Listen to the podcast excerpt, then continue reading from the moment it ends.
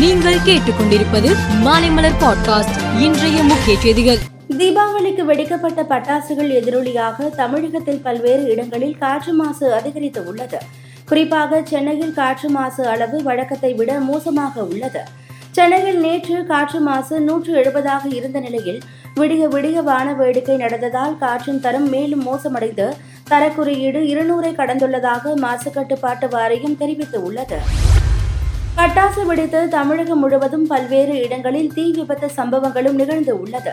தமிழகத்தில் நேற்று முன்னூற்று அறுபத்தி நான்கு இடங்களில் தீ விபத்து ஏற்பட்டு உள்ளதாக தீயணைப்புத்துறை தெரிவித்து உள்ளது தீ விபத்தால் உள்நோயாளிகளாக நாற்பத்தி ஏழு பேரும் புறநோயாளிகளாக அறுநூற்று இருபத்தி இரண்டு பேரும் மருத்துவமனையில் அனுமதிக்கப்பட்டுள்ளனர்.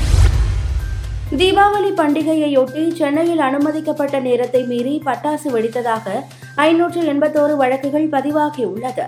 அதிகளவு சத்தத்தை எழுப்பக்கூடிய பட்டாசுகள் வெடித்ததாக மொத்தம் பத்தொன்பது வழக்குகள் பதிவு செய்யப்பட்டுள்ளது.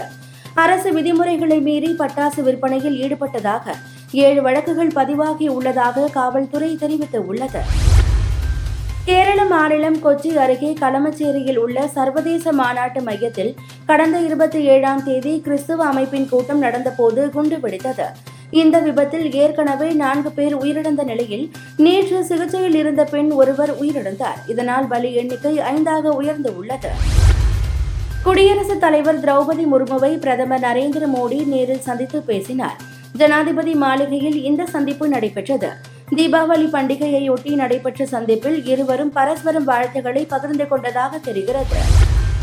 இஸ்ரேல் ஹமாஸ் போர் தொடர்பாக ஐநா சபையில் இஸ்ரேலுக்கு எதிராக ஒரு கண்டன தீர்மானம் கொண்டு வரப்பட்டது. கிழக்கு ஜெருசலேம் மற்றும் சிரியாவின் கோலன் ஆகிய பகுதிகளை இஸ்ரேல் ஆக்கிரமித்து உள்ளதை இந்த தீர்மானம் கண்டனம் செய்தது.